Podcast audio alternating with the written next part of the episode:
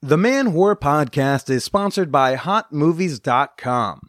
Try out some ethical, paid for porn for free with none of those hidden fees or secret subscriptions when you sign up at HotMovies.com and use the promo code MANWHORE. Now let's get to the show. Welcome to the Man Whore Podcast.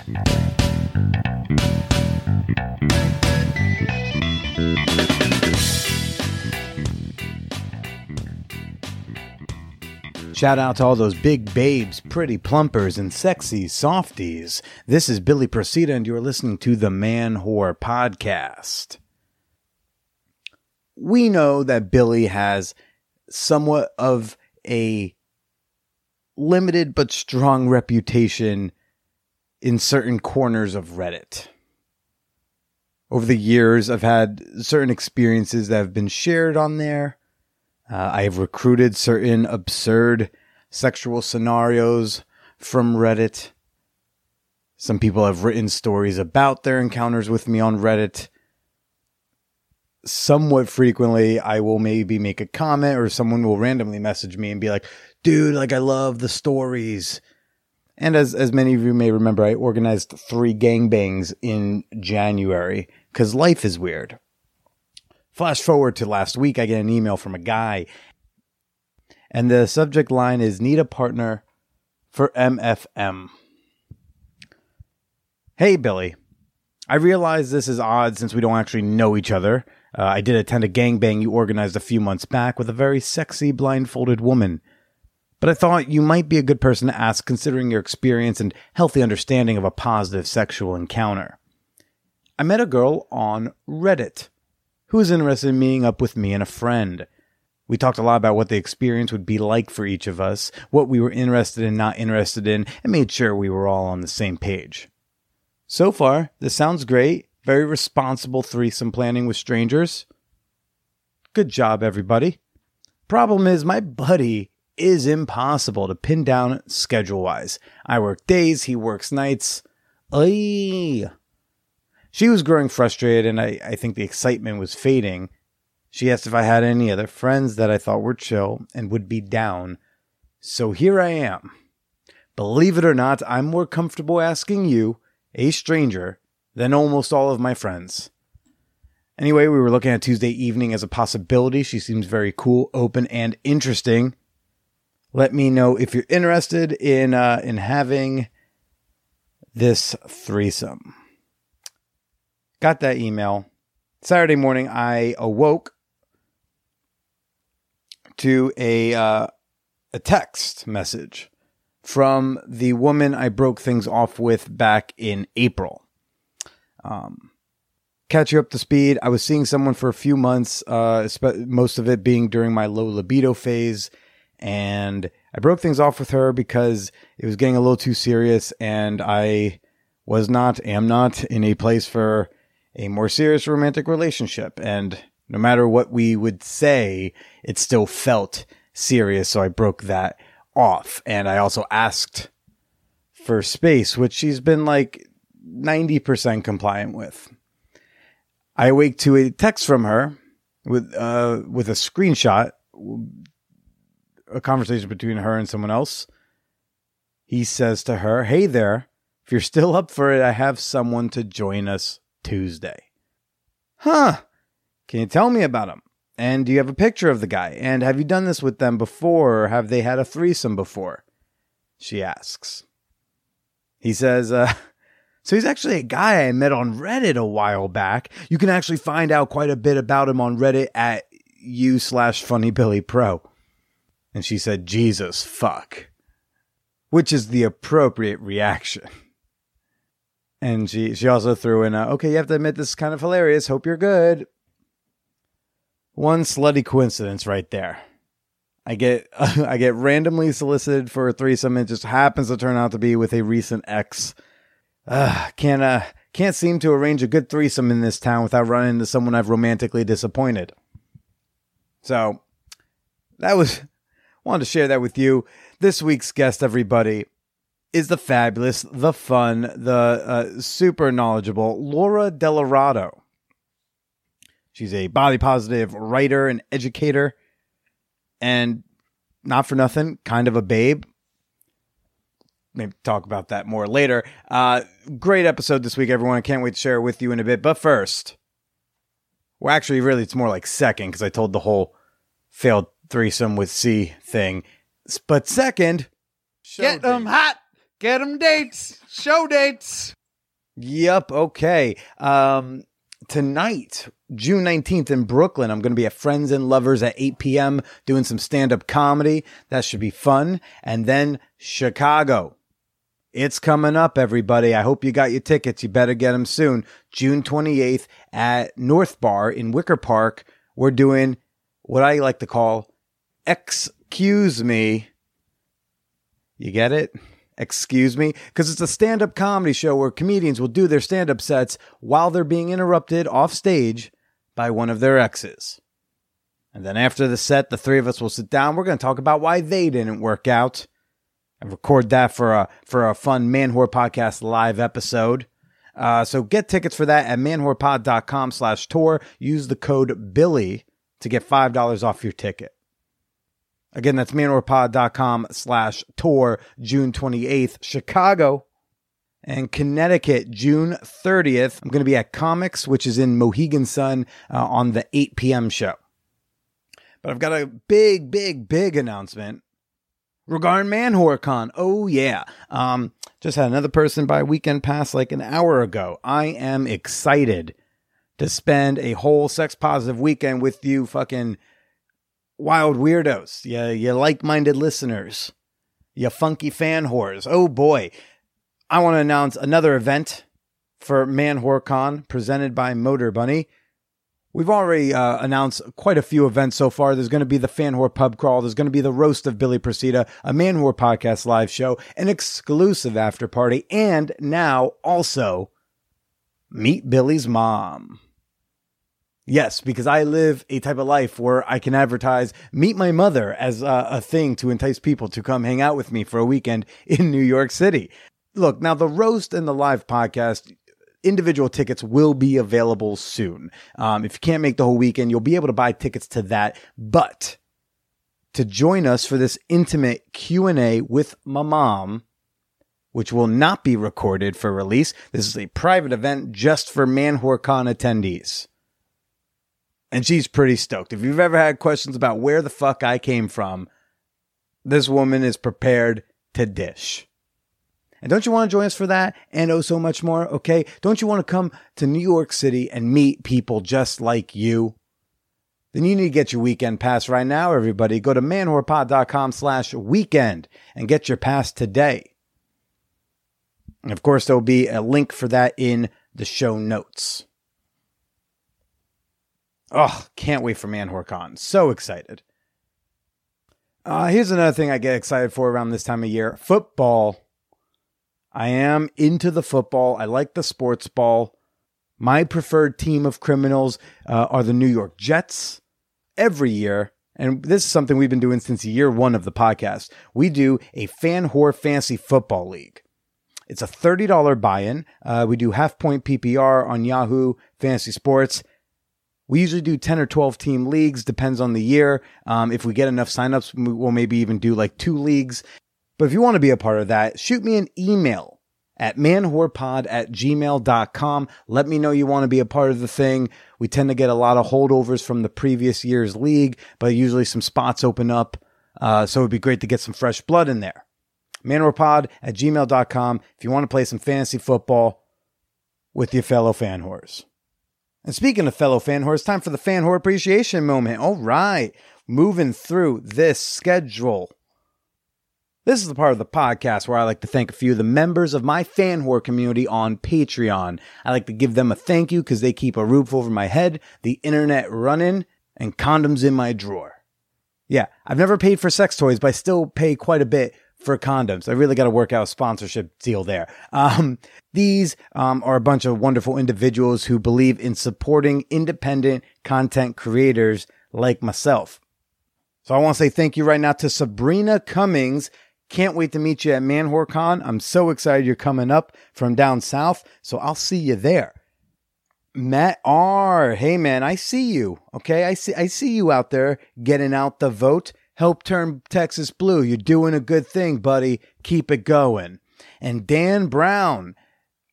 You know, I love the Da Vinci Code and the whole series. You're doing great work.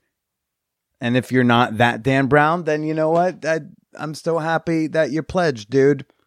Come say hi sometime. Um, Again, go to patreon.com slash manwhore podcast. We're currently sitting at $946 pledged. So, you know, a little over $500 left to go with about, uh, what, six weeks. I think we can do it. Don't you? Patreon, that's P A T R E O N dot com slash man manwhore podcast. And now for this week's guest, Laura Delarato. Oh gosh. Um, I have wanted to have this woman on the show for like a year and a half. I saw her do a workshop on fat girl sex at the Brooklyn Sex Expo in 2017. I had just, I was gearing up uh, for my very first ManwhoreCon. I went to the expo and I, and I saw this on the lineup and I was like, I think I want to see this. I went and it was wonderful. And I was like, oh my gosh, she's really cute. She is fantastic. And I finally got up the courage to ask her on to the podcast. Yeah. She has a killer bonus episode coming out tomorrow. And I know I say all the bonus episodes are killer, but this one is like sick, dope, awesome. And it's like a little over a half hour because like we just could not seem to stop talking. Of course, that ep- that bonus episode uh, will be out tomorrow, and it will join over a hundred other bonus episodes that are available to my five dollar and up uh, members on Patreon. But for now, you know, we gotta meet this lady. Let's chat with Laura Delarato. This Clone-A-Willy thing. Oh, and it's vibrating. Um, and skin tone, the light skin tone, perfect. Um, I hear that that's actually really difficult to do because you have to stay hard for like a very specific amount of time in order for that to like to like stay. Correct? Uh, I have not done it yet, but that's why I'm told by people. Yeah. So you need to like be very erect. Actually, it'd be uh, hilarious. What I need to do is is pair up Clone-A-Willy for a sponsorship deal. I need to pair Clone-A-Willy with BlueChew. And then it's like that's Yeah. perfect because then Yeah. you can stay rock hard with the BlueChew long enough to do your clone you Clone-A-Willy. should absolutely do that. Actually, like I was just you- emailing them yesterday. I was like, "Oh, that's a good idea." like every time I look at those things, I'm like, I really just want to like watch someone do it. But I also think that I'm like, oh, that I, how's that? What if that person's not saying hard? Like, do I just like show a tit or something? I don't know. I mean, I have not done it yet. I just don't have anyone to do it with. I got, I first got that when I was with like my ex a, f- a few years ago, and then Mm. we just never got around to it. And then since then, it's like, eh, no, one- no one to help. So oh my gosh. Also, I love that you, it's like sex stuff, sex stuff, sex stuff.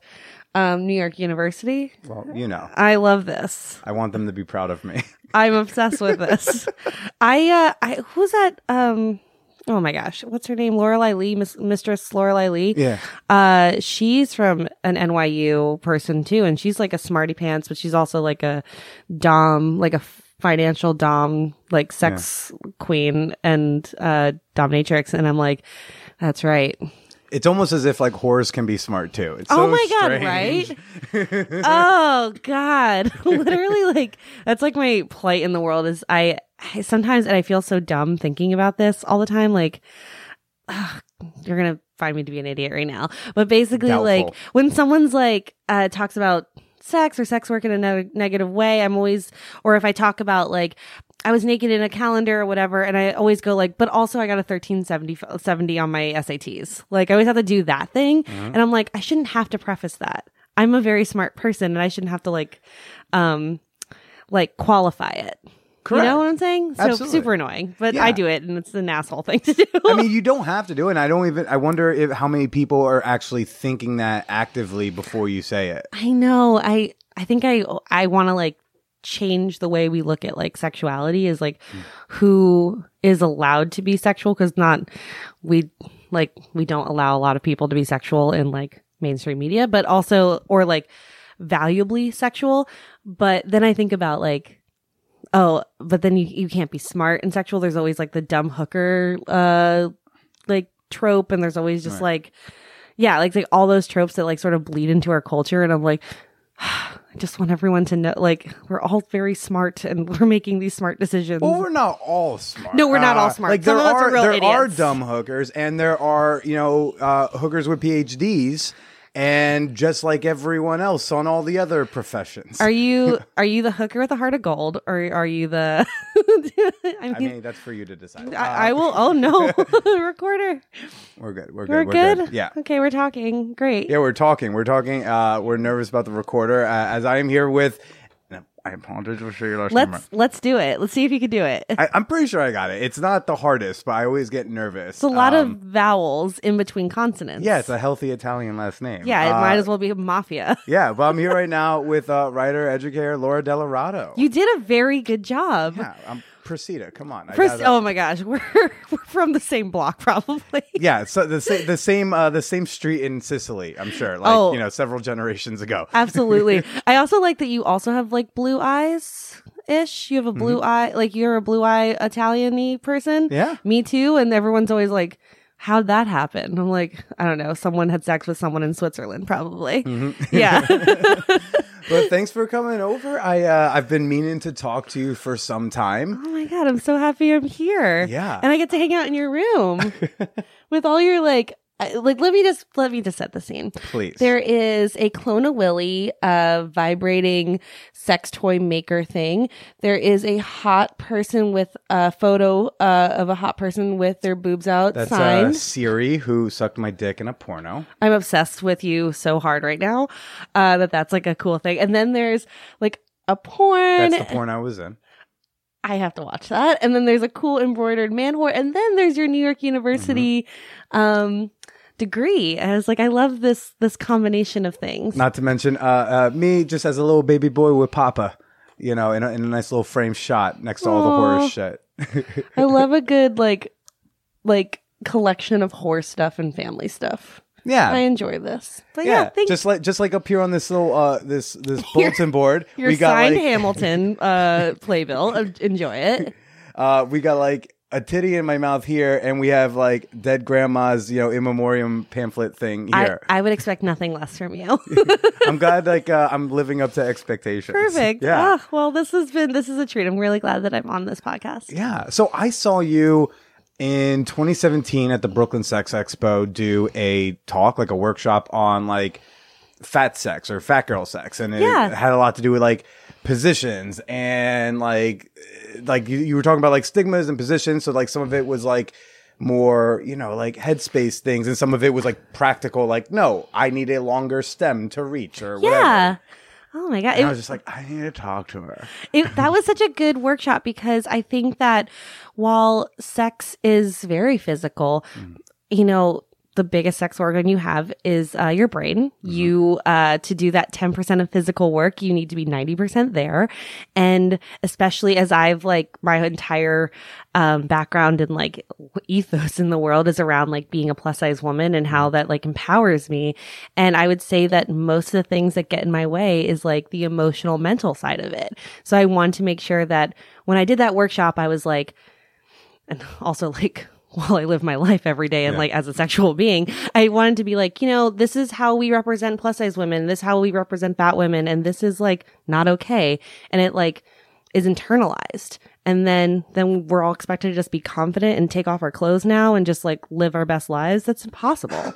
so I wanted to be like, here's some myths. Here's some things to like think about. And then like, all, let's all fuck that. And then like, let's all have sex. And here are some cool ways to have sex. Yeah. So, Also, we're in a big room group of people. We could all just do that right now. Um, right. yeah. Yeah. Reid Mihalko did a workshop, I think, like right after you. It was like his threesome one. And he said, like, all you need is if you and someone else want to have a threesome, all you need is another person. So you could like look to your left or right and in theory, possibly have a threesome. Uh, Yeah. it's like, okay, so simple. So it it really is so simple sometimes, but we're all in our heads and we're all just like internalize things. And I would say that like even as a person who's very confident, like I always have those moments where mm-hmm. I'm like, oh no, I have to get naked now and I have a belly. And then I'm like, no, fuck that. I'm super hot. Like, and I just, you just need to have that like second with yourself and then you're off go about your day. So you still have those those moments. Yeah, I'm a. I I would say that because I have eyes and ears, Yeah. and I like walk through the world, and I'm uh, constantly told things about my body, and and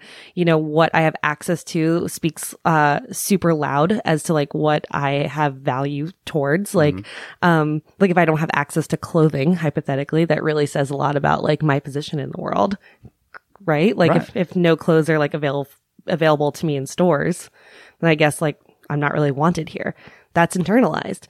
You live or back, then I have to like go like be like, hey, uh, Billy, you're kind of hot or whatever. Like then I have to go do that. Like no, that's that's so difficult. Yeah, I got okay. You want you want heartbreaking close story because I I, get that too. I had a uh, I think it was like maybe Christmas of 2011 or 2012. My my family likes to just always indict my wardrobe every holiday season and by saying you don't know how to dress yourself, so here's things that you don't want anyway. Great. um, but we would cool like you to put on. So I got nine pairs of jeans. Uh-huh. nine pairs of like nice. Sorry, it wasn't nine, it was seven. Seven pairs of really nice designer jeans and some t-shirt that didn't fit, whatever.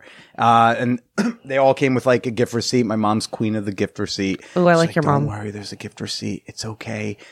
I took all them upstairs on Christmas morning, which is supposed to be a joyful, happy time. I took them upstairs to try them on, and not a single one fit Oh my god. fine, whatever. Maybe they don't know my size. I take them maybe you know the next month to uh, Bloomingdale's. Nice, fancy jeans. I go to So Bloomingdale's and I give them to the store clerk. I say, "Here, I need to exchange these for like store credit." He puts, uh, he, he does the thing. He, he hands me a card and a receipt and said, "This is the amount on the card," and it was just shy of a thousand dollars. I was dressed like this. I was. I literally said to the guy, "I was like, dude, what the fuck am I supposed to do with that?" Oh my gosh. So he got me two associates. We walked around the place. We tried every type of jean that was in Bloomingdale's, and not a single pair fits me. I Oh my gosh, I appreciate you for telling me this story. What a cr- Oh my god, and I bet that was not did not feel good. I left with like one sixty dollar t shirt with Charlie Brown on it, and that was all I could leave with. you know what? I feel good about that purchase for you. like, yeah, like I like the shirt, but I, it was heartbreaking to be like. And I'm not even like a wide guy. It, no, uh, you're it's an average like yeah. I was trying to find like a size, like a 36, 38 waist that was uh like that was also short enough for me or something. Like I reasonably thought I could find something in Bloomingdale's. And I gotta imagine there are a lot of stores you maybe won't even bother going into. Oh my god.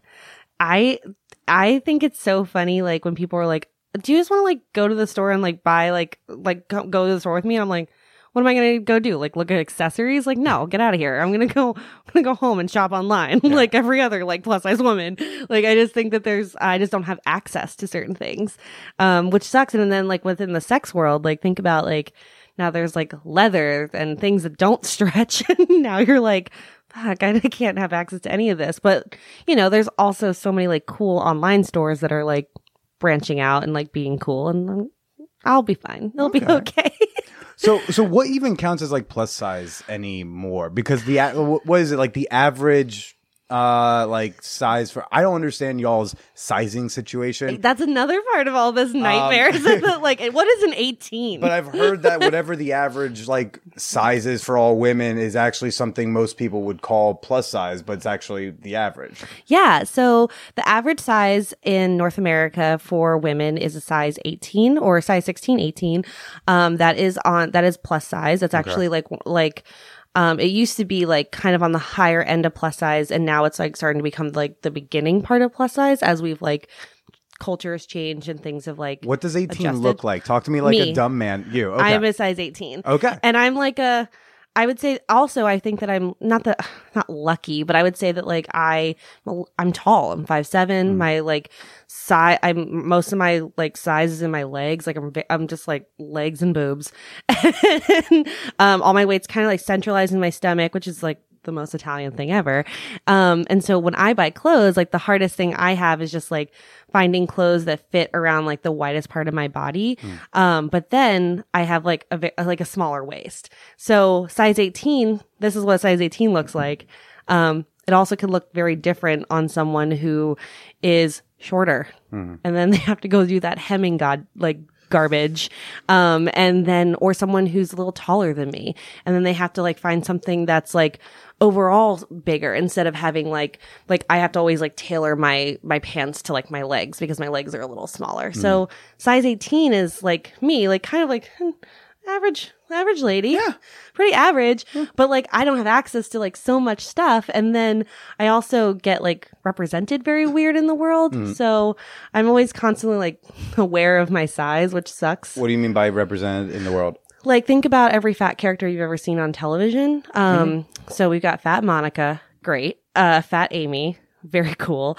Um, we, Fat- oh, fat, fat Monica's from Friends. Okay. Remember when, when Monica was fat? I never watched Friends. I never did either, but I know that. So Okay. Are you talking Don't- Amy? Are you talking like Amy Schumer? no, like fat okay. Amy, like um Rebel Wilson when she did Pitch Perfect. Okay. Sorry, I'm like giving you like character names. It's okay. um, how like uh, what's a oh, what is it like um, every single time like Chrissy Metz on This Is Us, like her entire entire character is around her like weight loss. Mm-hmm. Mike and Molly, literally that show is based off of like two people who came from Overeaters Anonymous. Like every single time you see a fat or plus size character on screen, it's like that person's weight is is their is their entire character storyline and arc. Mm. Like even Shrill, which is like the new show on Hulu, mm. which is my favorite book with my favorite writers, with my favorite actress and my favorite creators and my favorite people are all in that show. And it has On your least favorite streaming service. Oh my fuck, fuck Hulu. This is my time. Um, but like even that, like which I think is such a beautiful show. I love it. Um, then it's you know there's a lot to do with like this character size, and that's okay. But I wish I also had like a a dumb movie where the romantic lead happens to be plus size and she happens to get a rose and she happens to like be a scientist and she happens to have an entire story arc that has nothing to do with the fact that she wears a size 20 or something. Um, and then that would probably make us all feel like a lot better about how we're represented. And then maybe we are seen as valuable and then that gets translated to more people. And then I don't get angry uh DMs about how I'm ruining uh the universe because of my size. Like Right. it all is cyclical and all like kind of feeds into itself. Yeah, and th- and and there is like, and I know there is the like f- you know uh, fit or healthy at any size like movement, and I think there Yeah. is, but there is like a practical warring of like. Yes, you can be fit any size, but also not everyone at every size is fit, and like kind of trying to battle what is like practical versus what should just be like loving yourself, whatever. Like for me, I I was the heaviest I've ever been in my life, just uh, about a month ago, and then for basically this entire calendar year. And so it like I was heavier than I like to be usually, but then I got even heavier, and then I just like I lost libido. I like genuine. I was having I was breathing heavier during activities I shouldn't be doing, and I was like, okay, like here's where I'd like to be. Here's where I am, and it's fine. I can still be sexy here, but here, like, is actually just it's starting to affect me physically. And it's like, where do we draw lines? And Yeah. And I think that like I really like that you brought up the like he- the health and wellness and then like also like size because um I think that's probably like a bunch of the people who yell at you online that some of them are like, but it's like science. And then you go, are you a mm. doctor? And he says no. And it's mm. like, okay. I love when people fat troll me because I'm always like, why aren't you yelling at the tobacco industry? If you're mm. ta- if you're concerned about my health, get rid of plastics. Yeah. Get like that's horrible. Like, you know, donate to client uh like uh not client uh like global warming initiatives. Like there are bigger issues that that are putting a strain on our economy than me like being a size 18. So and like not hating myself. Do you think they're mad that you're part of this movement to make let people who are bigger accept themselves, and they're mad that people like like there's this weird apocalypse, fat apocalypse that they're imagining Oh, yeah, of well everyone's gonna be big and we're all gonna whatever. That's ex- I have so much time to make fat apocalypse.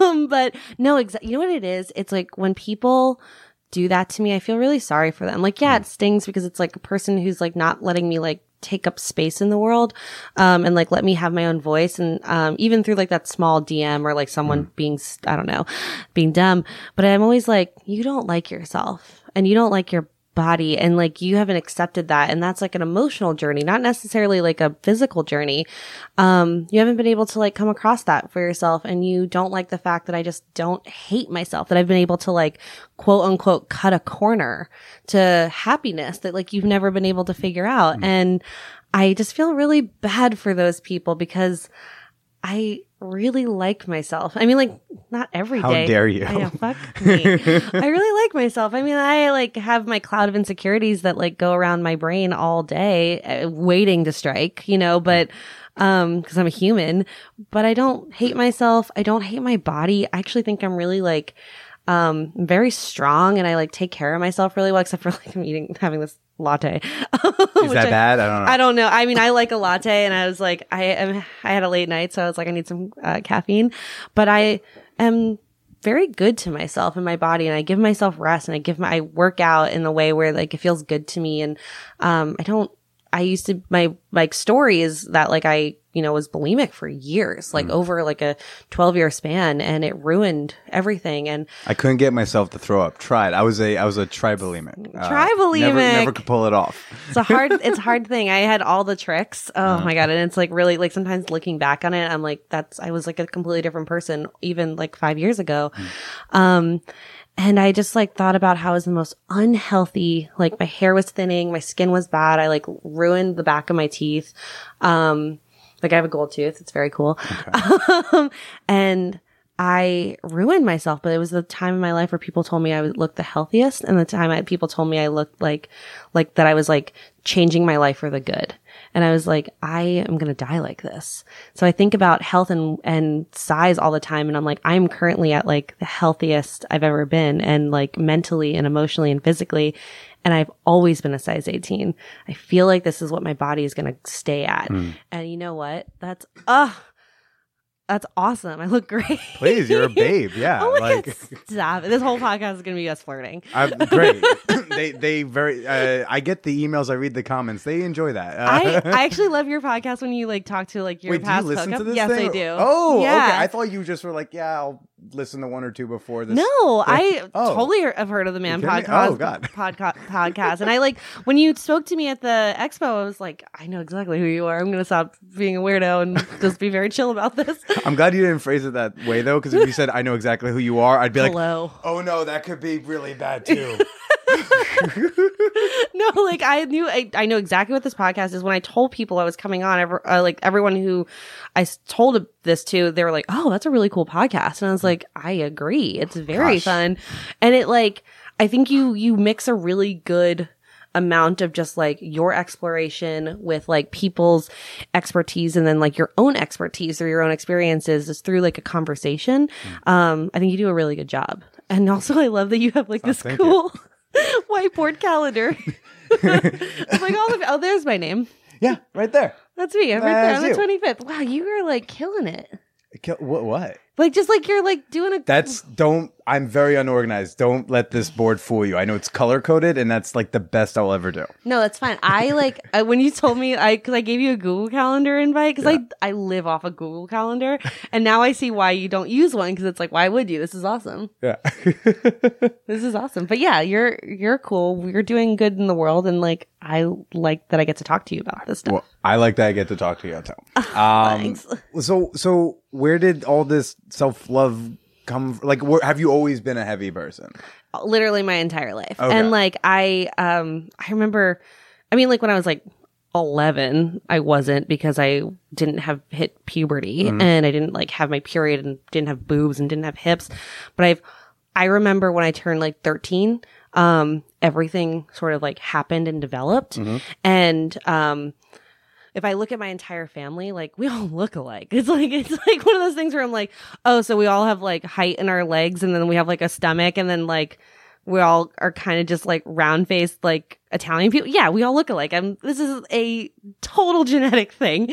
Um, because that's also a part of all of this. Um, but I've always looked like this in some version of like growing up. And I remember just like turning 13 and everything just like everything got smaller on me and I um was on all these like diets, like trying to like At 13? Yeah. Oh yeah. I was on diets at 13 and I, You um, put yourself on them or mom? I put myself on them and It's never dad. It's always mom. always mom. so the funny thing is I actually didn't grow up with my parents. So I have like a weird fun story. You want to go into this? Please Oh my give it to me. I have like a I have like a really fun story. So I uh um I was uh, born in the Bronx in New York. I'm a tri- New Yorker. Uh, yeah, Bronx, Bronx living.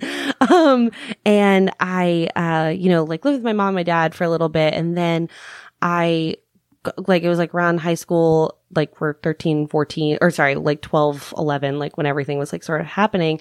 I, um, at that point, I was actually living with my grandparents in the Bronx. Um, just because like my parents were going through a divorce. Um, my mom was trying to remarry. And then, like, not to make this like a sad story, if you want to get like sad and deep into the world, are you ready? Are we ready? Yeah. So look, many crying has happened here. Oh my god, so I'm it's fine. excited. So like I basically like grew up in the Bronx with my grandparents for most of my life.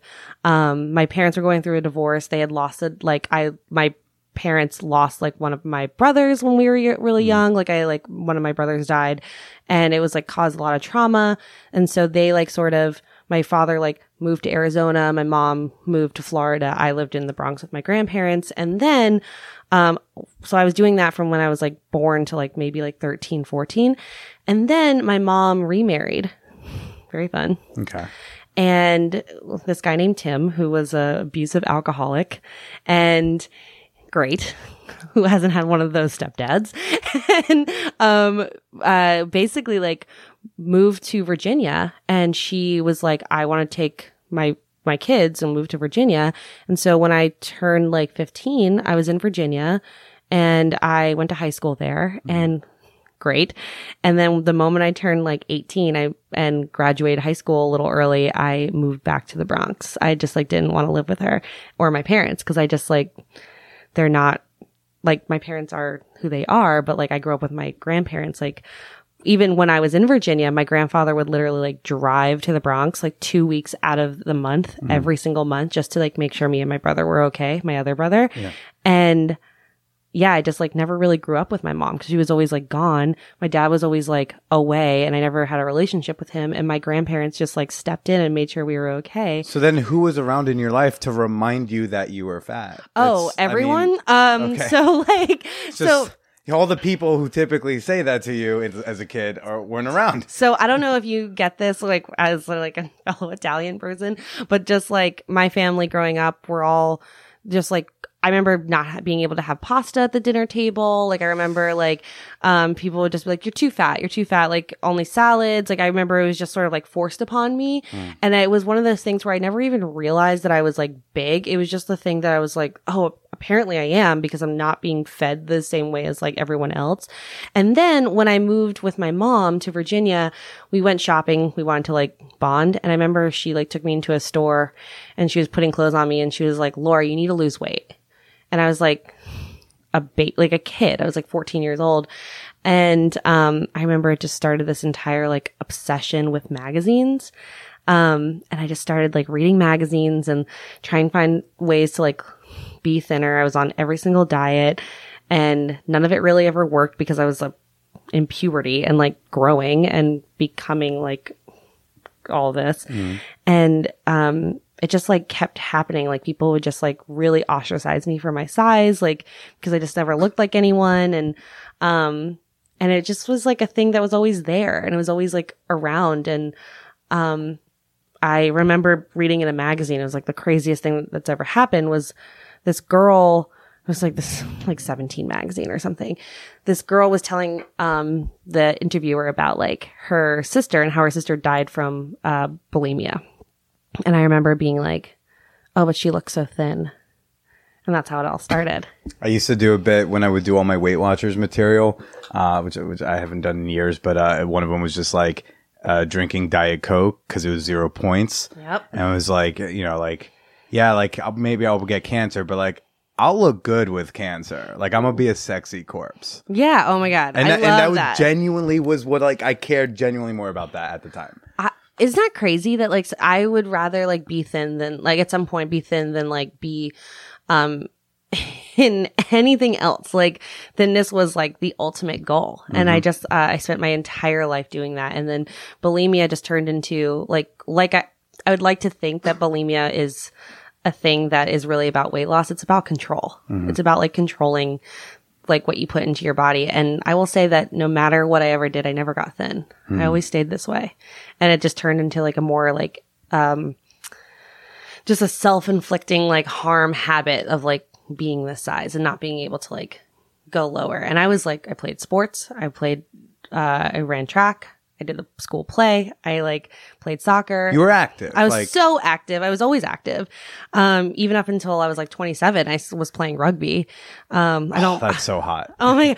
I can't couldn't play so at some hot. point because I like like you can't tell on my face because I I have I had eight stitches under here. Okay. Very cool under my eye. Um, dope. And then um, I dislocated my knee and I got a concussion, Uh. and that's like par for the course, honestly, of playing rugby.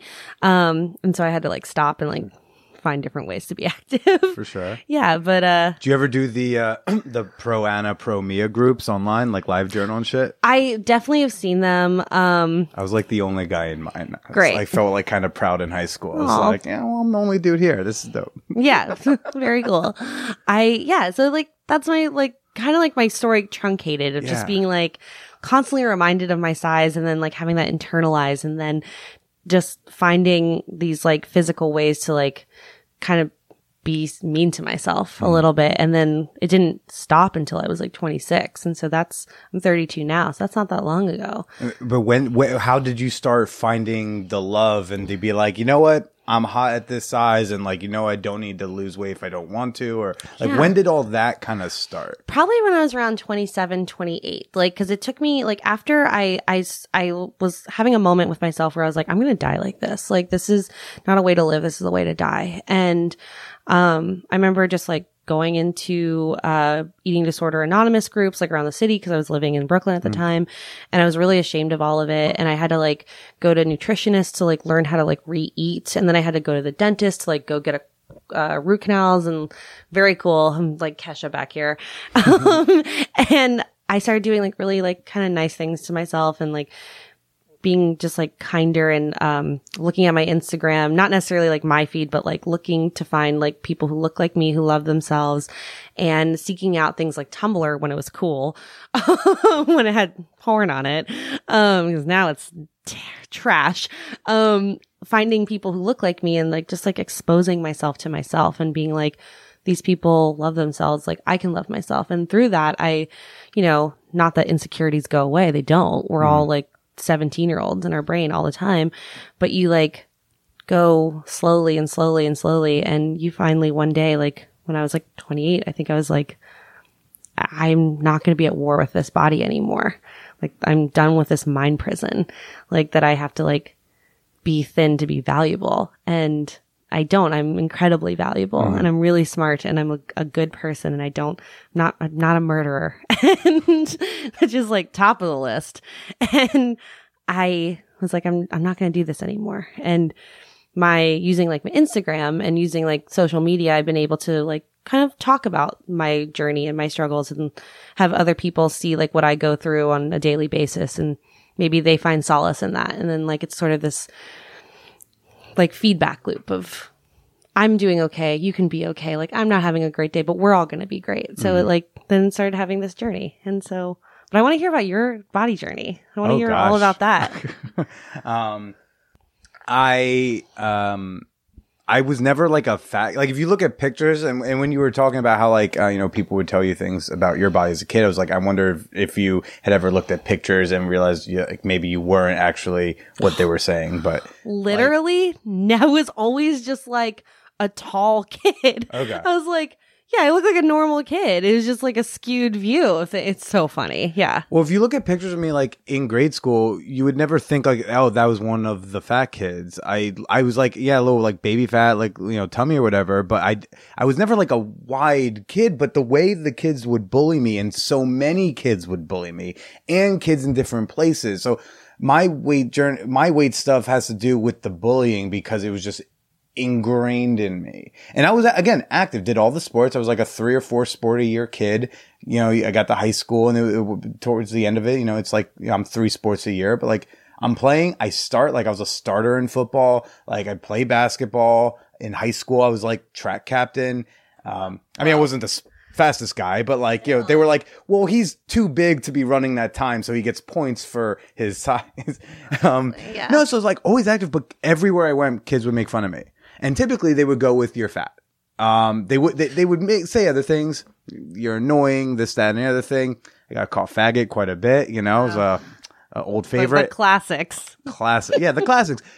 But like it, something eventually I was like, maybe they're right because if I've got a hundred kids who are all in consensus at this school, then I go to the swim club where there's no overlap and they say that. And then I go to this sports camp and like kids from other towns I've never met are saying that. One year I went to a um, summer camp for two weeks in fucking California just to get away. And there they called, right? So it was just like, at some point I had to believe, I was like, I guess I'm a worthless piece of shit, annoying fat loser. Yeah, I. It's like, but you know, it's like those kids just being insecure and sad and like finding this like w- even on the like a weakest like a weakness Yeah. to just like impose their insecurities on. And that's beautiful. And I can buy that when it's like, when it's like a dozen kids can buy it. When it's everybody. Yeah. Like then I just like I guess so it was so weird like I got tricked into thinking I was bigger than I am to the point that I so last year I interviewed the the woman who took my virginity and she she really nailed it when we were talking cuz we were like at this party and she we were talking about the party where we had hooked up where you know that I drove up to in Connecticut and she said I don't think you realized how cute you were like you were really Oh. attractive and you acted like you weren't and I was like, that's exactly it.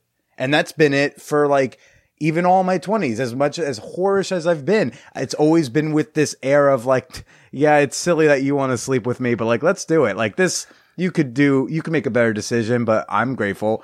And that has been like basically all my sexual interactions, probably until the last year or two, maybe. Do you, how do you feel about your body now? Right now, I'm feeling good, but you know, I, it might be tinged by the fact that I'm actively losing weight this month. Yeah. Um, and it came because I like this whole heavy for me was 220. 220 was when, okay, so this is part of the story. So I, we'll, we'll get to how I feel now later. I can't wait. okay. So all that happens. Um, I get to college. I just, I did a, you know, a bout of, you know, my anorexia during high school, fun times. Um, someone ratted me out because they found my live journal, uh, and then Oh like sent it gosh. to a, a teacher. And then I had to go talk to some dude to be like, ah, okay, fine, I'll eat. Uh, but I graduated high school at 180. I got to college at 185. I felt fine. And I had just like learned to love myself. And I was like, oh, girls are interested in me. And I had quite a fun time at NYU. Heck yeah. Right. Graduated at 190, which is like fine.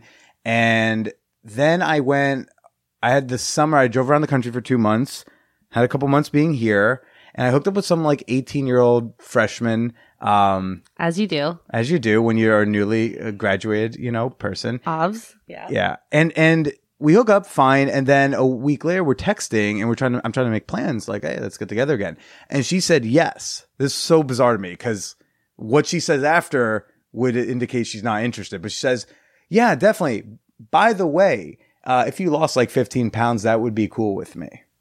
What a garbage person. Garbage person. She's uh. I'm still waiting to get her on the show. Uh, I am putting a mental spell on that person right now, and I hope she stubs her toe.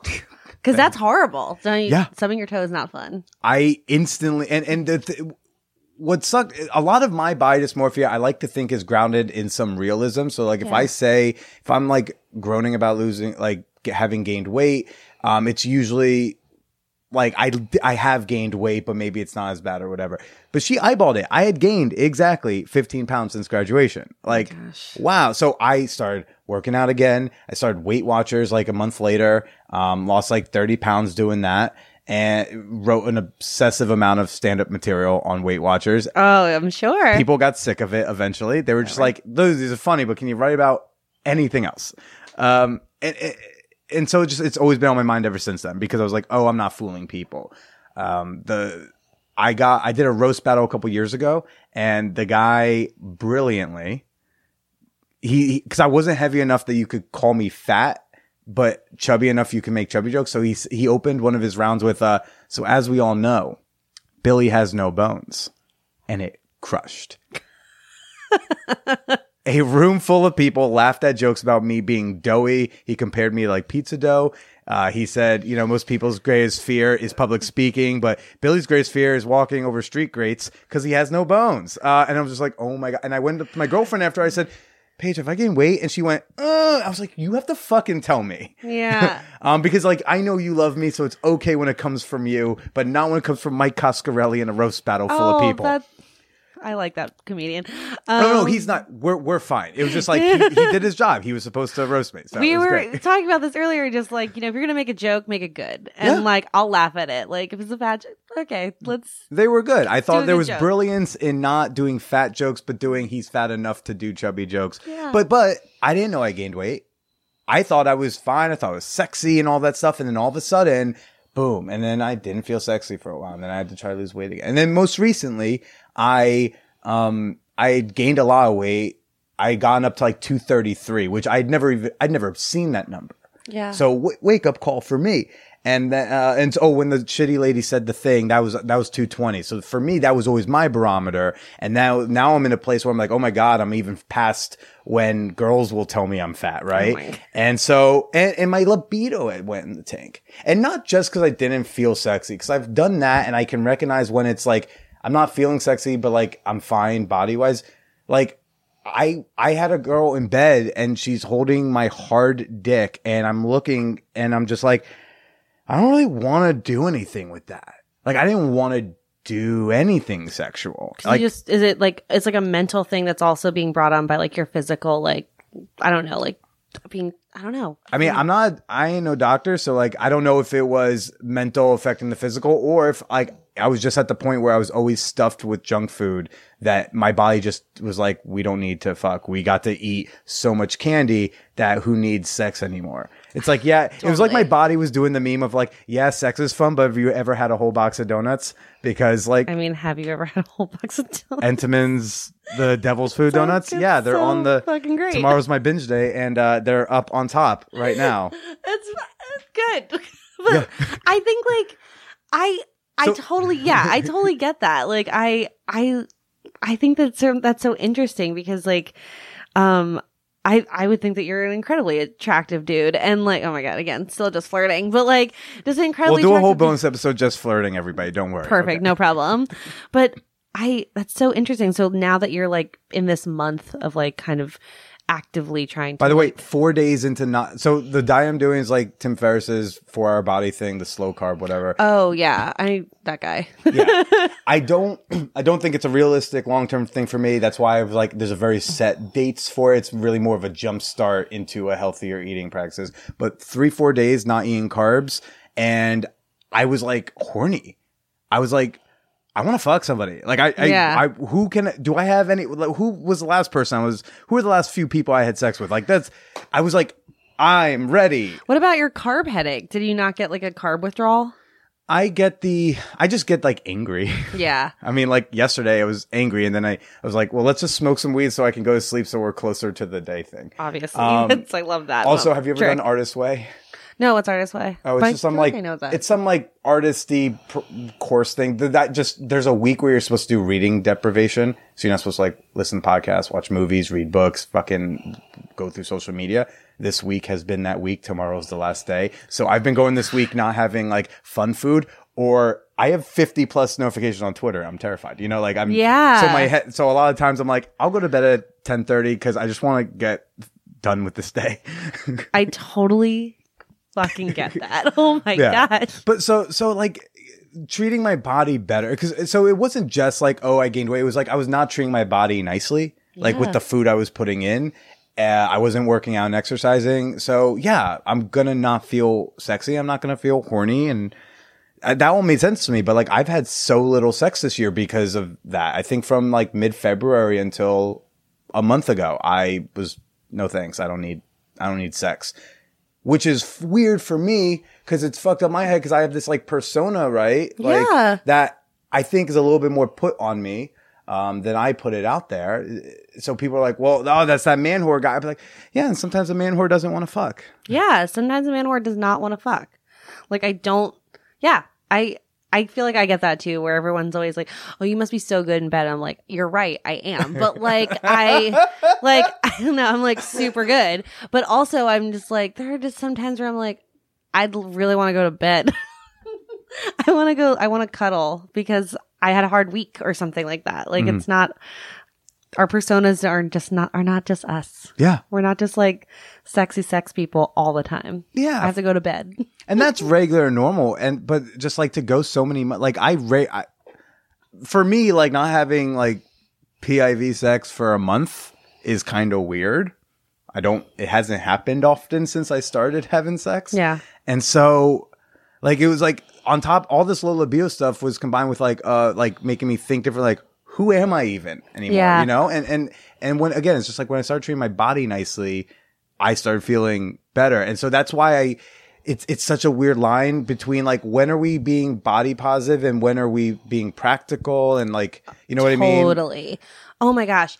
I I do like body positivity and it like a thing that I care about a lot, but I also think if you look at body positivity just like as like a base scrolling through Instagram, you would think that people are just like "Ha- every day is a great day with your body. And that is god, just not true. Like it's mm-hmm. just like we all have to like like how many times especially like we live in new york we live in mm-hmm. brooklyn like how many times are you just like coming home really late because you had to work or you had to do something and you don't have any food in your refrigerator and you like didn't have time on the weekend and your entire life is truncated because you have to be doing things all the time and so you do get that dollar slice of pizza or whatever it is like um and that that then affects you the next day or whatever it is it's just like body positivity is very cool, but there's no practicality when you look at it from just like that like stood back lens. Um, and I think I would love it if body positivity like turned into like, hey, not every day is a good day. And here's like how to figure out what that that bad day looks like. And, and sometimes you're not going to want to have like a practical application or a practical reason why today's a bad day. Sometimes you just want to be fucking mad and go cry in the shower. That happens because we're all human beings. i prefer a pillow but yeah you know you cry wherever you like to I wear mascara, so I'm like, get it off.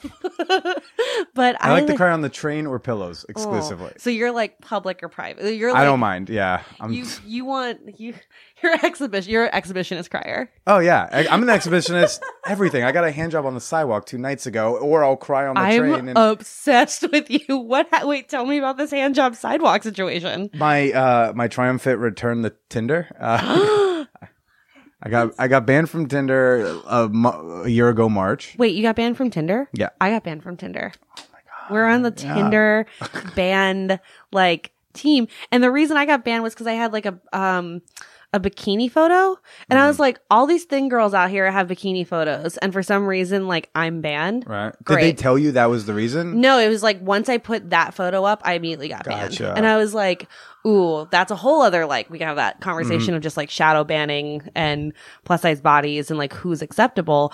But like I'm glad to be part of the Tinder um Tinder ban club. Well, I caved and made a new one. I Uh, mean, I have a Google voice number that I totally made with that one. I didn't know you could, but I reached out to my friend, uh, this guy Steve Dean, who's like an online dating expert, and like he cons- he has like fifty apps on his phone because he like consults with the app companies too. I'm obsessed with this person. That's awesome. and he got banned from Tinder. Even I was like, "Oh man, he's not even problematic. What'd you do?" And then he's like, "Yeah, but I made a new one, and here's how." And I was like, "Oh." So I did that. Instantly got matches. Instantly was like, "Oh, cool. This is like." I remember how kind of to do this. I'm trying to remember like, "Oh, how do I flirt with people in text?" I gotta. But otherwise, it's like, all right, great. So I met up with someone a couple nights ago and went to a bar, had a couple drinks, fun. Walked her back to her building because I said like, hey, I'm getting tired. Like, I'm gonna roll out, but this is dope. And we just made outside her, outside of her building, and they she had one of those like basement step things, Cool. Um, where like it's not actually used for anything, like it's not a real door that opens. And so we just kind of went down there, made out, and then like one thing comes to another, and like my hands down her pants, and then oh look, Billy's dick's out. That happens sometimes. Uh, and then and then she was like tug. We basically were you know jerking each other off until I got a little too distracted to keep doing my end, and uh, you Yeah. know. And then as a gentleman, and and she had that moment after I came, like she it, it's pretty much all on her hand, and I did that. I just she her hand just kind of froze in the air in a way, and I was like, so I took her hand, if I Yep, may, please. and I just wiped it on my thigh. You were that is like the 2019 like level of chivalry. I like it. what you know, that kind of guy. So I actually like Tinder. I love talking about dating apps with people, especially as a plus size woman, Uh-huh. and especially like who I am in the world, because I feel like I get the craziest shit on Tinder. What do you And- get? But it's absolutely because of like, get ready. This is, I'm going to connect so many things for you right now. But it's like kind of what I was saying on, in that workshop of just like, this is how we represent plus size women. It's in a pretty bad light. Mm-hmm. It's like kind of always this like joke. The only other times we represent plus size women is in porn. And that's always this like very, like I have fetishes. Everyone has fetishes. Everyone has their things, but and it's like people are going to porn to like see this. Um, I brought that up in my workshop of just like people are looking at BBW porn, but no one talks about it because people are interested in it, but we have devalued this body size in acceptable society. So people are looking at it through this like pornographic lens.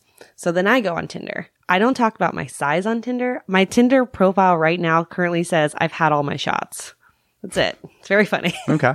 it's cute. It used to say like, talk to you about true crime and pancakes. And then it just didn't matter because people were saying the dumbest shit to me anyway. I assume you're writing your own original ru- lines, though, right? Yeah. Oh, because uh, I think I've discovered uh, that women probably there's some sort of there must be a site that has like Tinder bios that you can just grab. Definitely. Because in one last week, I came across two women with the same two like jokey lines in their bio. And, I'm- and they're good lines. So the first chick, I was like, "Oh, that's really funny," and then the second one was like, "Oh, fuck, I think they're they're just uncreative." I'm going to tell you that that's a thing. That is a true thing. Sorry to tell you. Um, But yeah, mine just says I've had all my shots. It's But it's not referencing your body. There's no reason for someone to talk to you about your body Yeah. size. I mean, like I have, I have full length photos. My Instagram is like connected so people can see that I'm like a perf- person. And I get, I've never fucked a fat girl before, which I'm always like, what? You could have just said hi. and then like, um, I want to feed you. I get that all the time. I'm like, please don't. I, I don't like certain foods because I'm a human being who eats like everyone else. Yeah. Um, and I always get like, I love your, I love your curves. And I'm always like, all of the, like, thank you. That last one, I think, is trying though. It's trying, but it's also, I always wonder if people are saying that because they're like, wait, hey, P.S., I find you like totally acceptable. And I'm like telling you that kind of thing. Um, and I'm always like, just say hello. yeah. Hey, you've got pretty eyes, which I do. Like, hey, um, I really like, cause I have some like drawing stuff on my Tinder, like, like your, that drawing. Or like, hey, like I saw you were in Paris in that photo. Like, when did you go to Paris? Totally acceptable things to write to me on a social media platform that everyone else for some reason gets. Um, but because my body uh, has this like dictated narrative of like, I'm like overly sexualized, but then like also not sexualized, but then also just like has no value. I get like, I want to feed you. And I'm like, don't, I don't like things.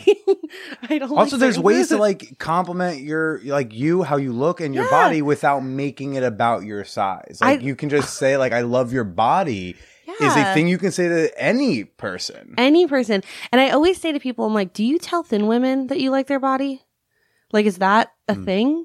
Like, do you go like, oh, I I really like how th- your thin your thin uh hips? Do you say that? Because if you're not if you're not saying that to thin women, like, why are you not? Why are you saying like the body shit to me? I'm like, it it's it's almost like this like.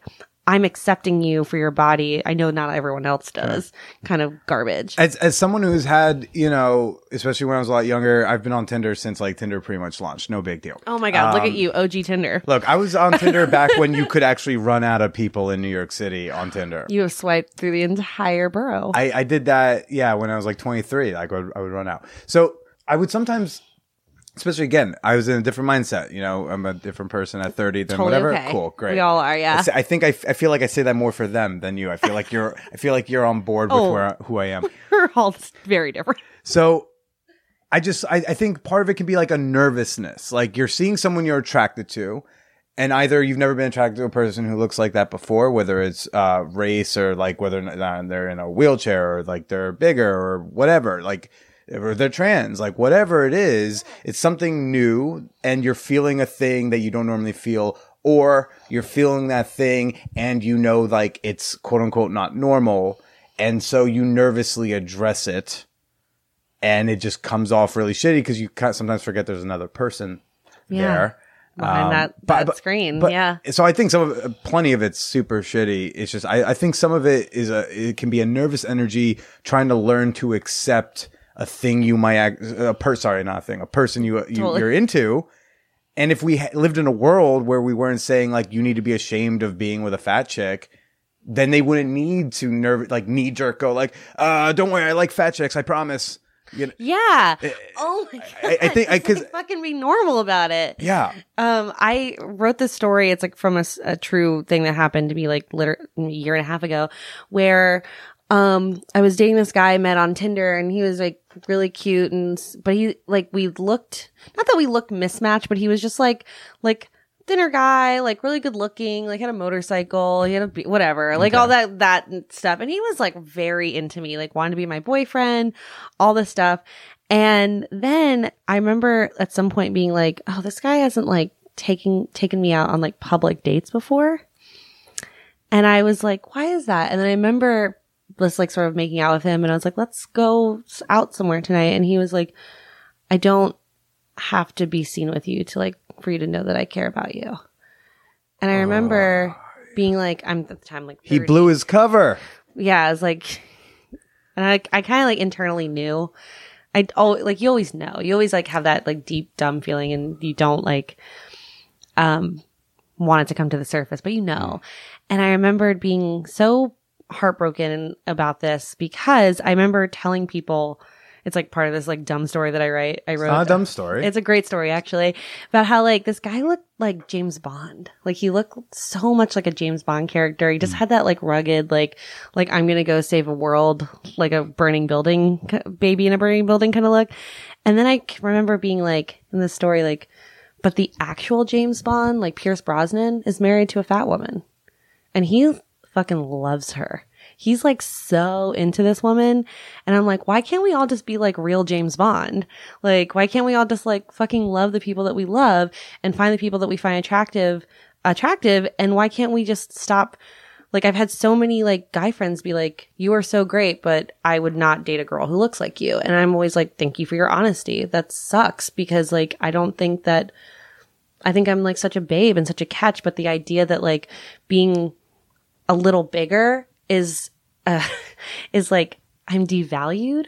And then I I look at my like world and the work that I do and I always um like I feel like this year I've I've written like over like 10 or 10 or 15 articles for the world like freelance jobs. I've done been, I've done on been on so many podcasts. I've been doing so much good stuff at my actual job and been like kind of like putting myself out there and I was like I'm trying to be perfect. And the reason why I'm trying to be perfect is because if I'm not perfect in every single aspect of my life, I can't even like play on the same playing field of dating. Hmm. Like I have to be so perfect that like my size is almost like an afterthought. And I hate the fact that that even has to be a thing in my brain, which sucks because then it's all like told to me kind of through these Tinder messages that are like, I've never fucked a fat chick before. And I'm like, uh, eh, it's, not going to be this one either. it's not gonna be me.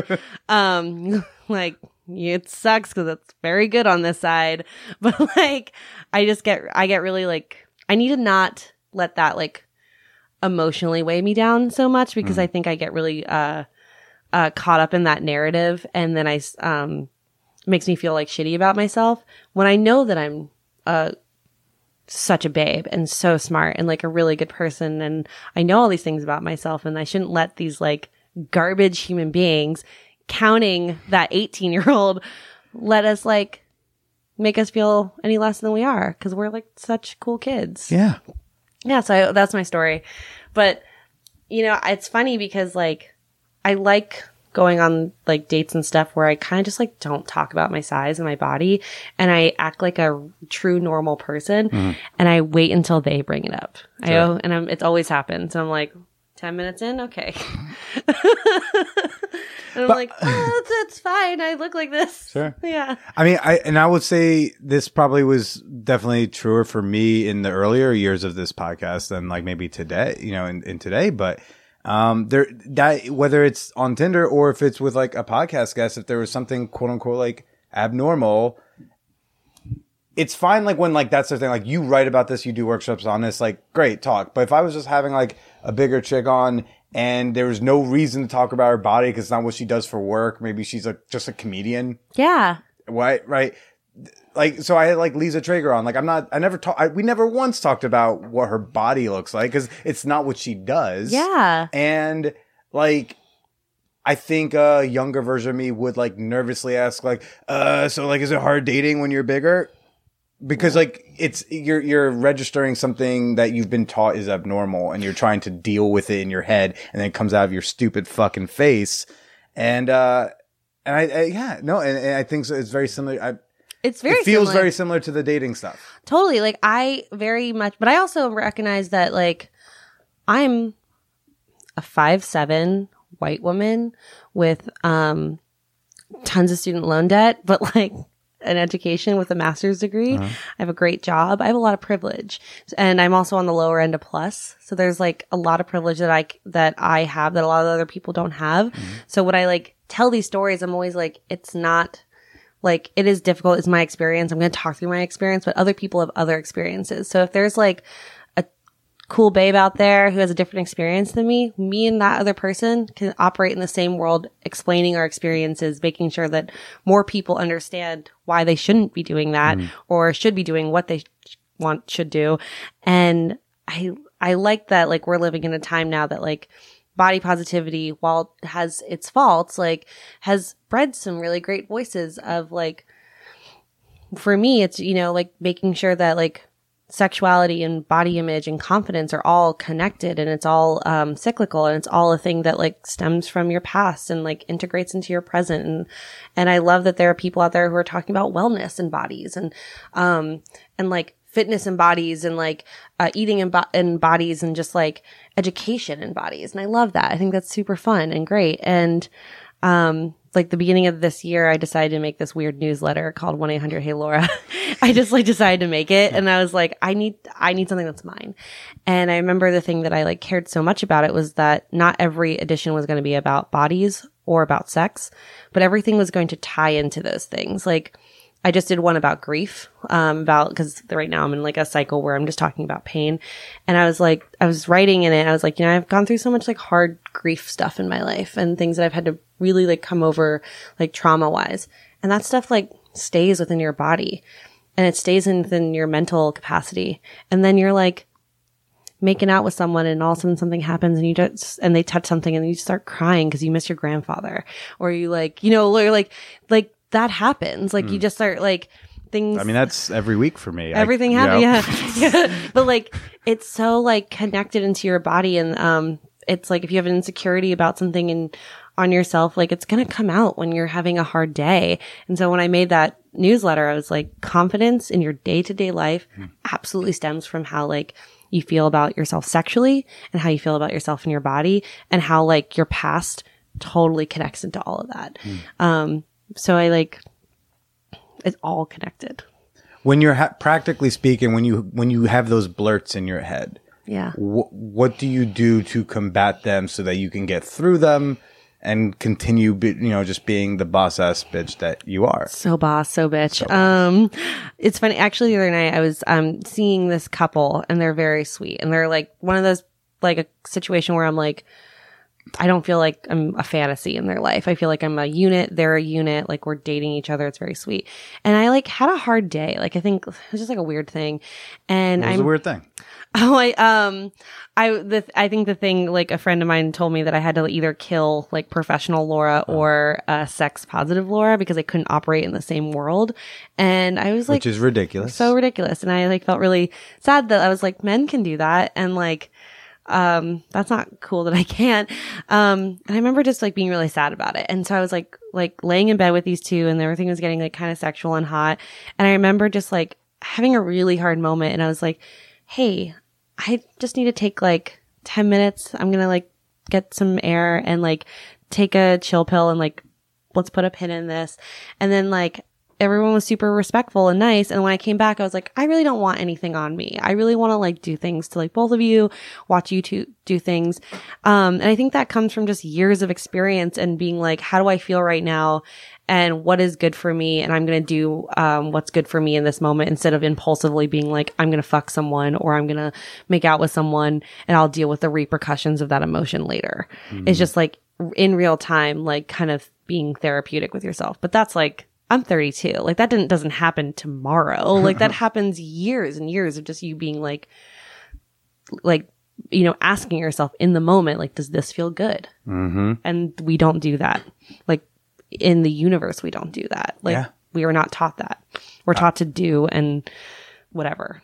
Or even in just in specific like sexual spaces, we're taught like, no, you go and you do this and you fuck, and that's what you're doing. And and you you know if you're in bed with someone, like you're probably gonna have to fuck them, even if you decide to change your mind in the middle. And like Yeah. I, or if you're not feeling sexy all of a sudden, you can't like we're not we don't teach people that you can pause, or that you can even pause and offer an alternative.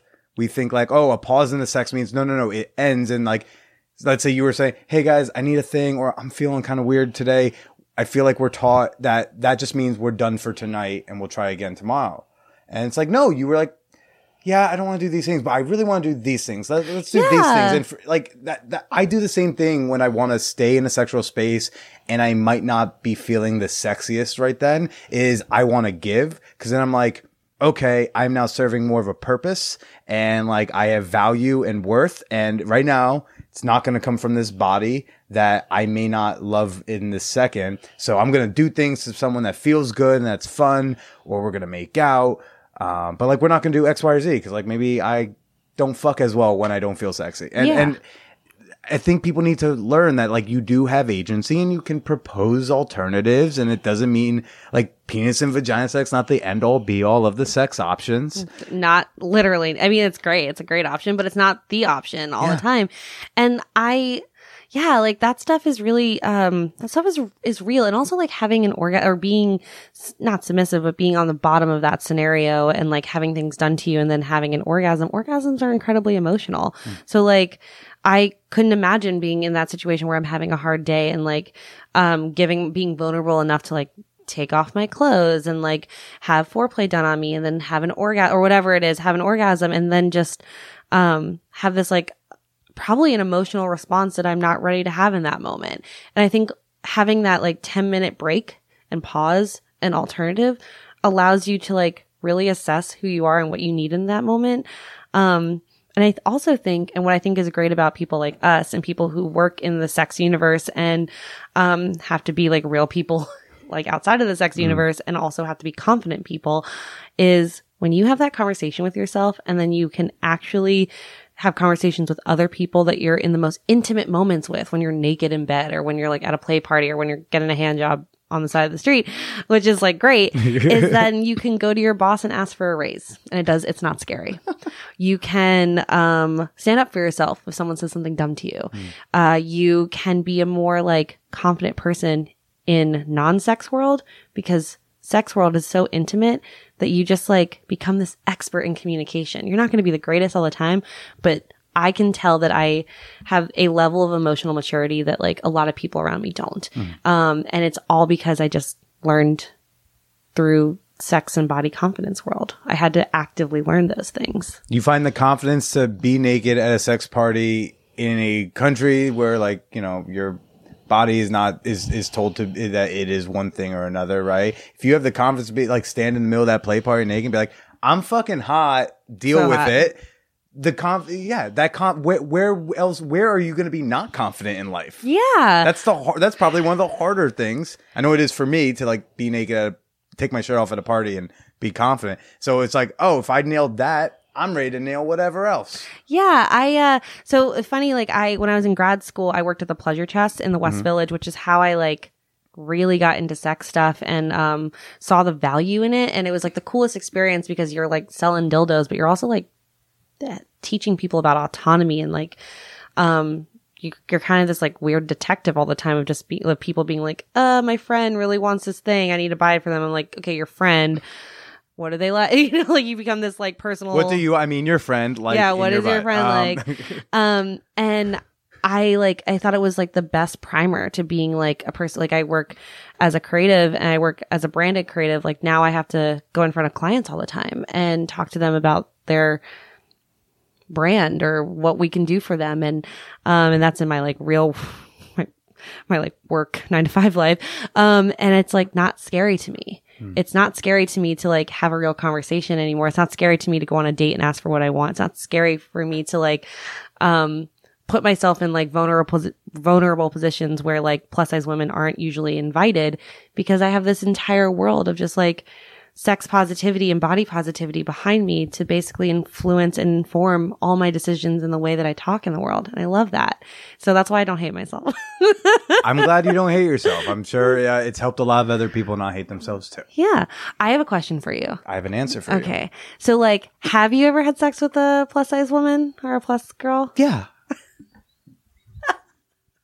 Yeah. I have. I like to have sex with people I think are cute, and Okay. and a lot of people ask me what's my type, but there is no type. Like you could look at them and you'll see a lot of chicks who look very, like, you know, thin. Again, I don't know sizes, so I'm just gonna guess size four, size six. Who knows? What is si- a male size? Like, what is a Because 32? our- ours are like I think it's supposed to translate to actual inches, which I oh. think is not nice. I don't. Oh. We don't do that. I don't- It is horrifying. I don't need that. So this these are like a size size 36 pants. I have no idea what that means. I'm like, So- cool. Yeah, well, that's. I think it's supposed to mean 36 inches around my waist. Well, you know what's funny is I think we were asking this earlier is like what is plus size and I'm and I have like in New York I am big. I'm mm. very big. In I've definitely gone to like Ohio and I've gone to Wisconsin and everyone's always like you are not big in any way.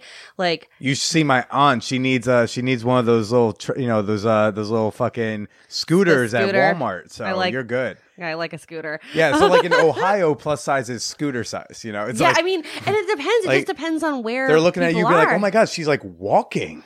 I know, That's- and it's it's so silly, like how plus size is this weird, interesting range, and you like who who you are in the plus size spectrum, uh, like denotes your value, and it changes from like location to Mm-hmm. location. Like everyone um is always like. Ashley Graham is a plus size woman, and I'm like, Ashley Graham is not plus size.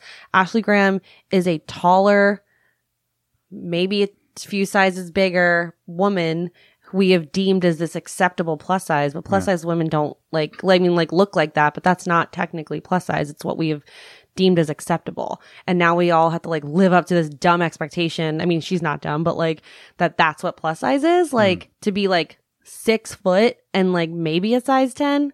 Great. Like, and have no belly and like have all your like weight in your ass and your tits. Like, fine. like that's impossible. Um, and I just like, but it just, it's just so dependent on like where you are and what you have access to and like what that region considers like big or not. So I can like go different parts of the country and be like, small or big on like sets when I do modeling stuff or when I've done been in front of the camera, I have been both too big and too small. And I'm like, where I don't Mm. Where do I fit then? Right. Yeah. And like and I understand that there's such a spectrum with like health and like like and weight and how like yes, if you are uh over like like their weight that can like put on your heart that's not good for you. But like being too like there's people who out there who are like starving themselves and that's not healthy. There are yoga smokers out there. That shit's not healthy. and there are people out there who eat McDonald's and they're incredibly thin and they are able to like pass in like thin society. That's not healthy. Yeah. But like we give health and fitness and wellness like a look and if you don't go into that look, it doesn't matter if you're smoking right after your yoga class or anything like you are accepted. Like or you're like if you, if you are like it doesn't matter if you're like plus size and you go to yoga and you like eat salads or whatever like you're still not part of the conversation. Um so we need to like broaden that conversation. But also like wait i want to go back to this like you've had sex with uh plus size women. Okay, i how- enjoy how about- this how about this? i Um, enjoy i know we've talked for like oh. a thousand years. I don't I enjoy What- this. that- you see my you see my schedule. Uh, it's, It's- that's it. That's awesome. uh, yeah, no. Um, so how about this? Uh, let's do let's do your plugs, and then we'll. I'm gonna I'll refill my water, and then I'll tell you about my experience with bigger women, and we'll do the cannot wait. flirting stuff for Patreon. Perfect. Oh my god, I'm gonna be on a Patreon. Yeah. This is very exciting to me. Great, uh, Laura. Where can people find you uh, on the internet? Okay, so if you want to, let's. Oh, there's a few things. You can Google me, Laura Delarato. Just Google me. If you go want to go on my Instagram, it's Hey Laura Hey. That last Hey has three Y's Okay. because um, it's like Hey because I'm really nice. Um, if you want, and because to- the other one was just taken. Um, absolutely, honestly, Oh, yeah. it's like I'm, I'm a- at Billy is Procida, not because I chose to. Yeah, Uh, it's so- like the internet chose that for me. Um, and then you can find my newsletter at 1-800-HeyLaura.com. Literally, it's like 1-800 Hey Laura Mm-hmm. with the regular amount of Y's at the end dot com. And if you want to check out some of my like professional work, uh, in like what I do, lauradelarato.com. It's very cool. D, just like it sounds, D E L A R A T O. D E L A R A T O. Laura Delarato. Fantastic. Well, um, thanks so much for chatting. I'm gonna go refill some water. We're gonna wait. do some uh, flirt stuff, and you know, uh, Patreon people, you'll hear that tomorrow. But for now, why don't you say goodbye to everybody? everyone oh i should do it in my sexiest voice everyone have the best rest of your day and just like love yourself and uh yeah love yourself so hard and buy Oh. yourself a latte today Oh,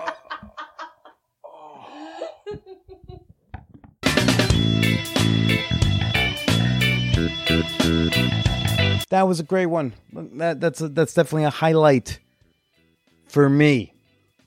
Oh, so good. Uh, let me know what you thought about this week's episode. Okay, there's so many different ways you can tell me what you thought. You can tweet at me at the Billy Procida, or you can make a comment on the Manwhore Podcast Facebook page. Do you like that Insta? Do you like the gram? I'm on Instagram at Billy is Procida, and I like to interact and respond to all your comments over there as well. Although, if you're going to DM me, just don't be creepy. You know, you can be sexual, just don't be creepy. Like, introduce yourself. Hi, I'm so and so, fan of the show.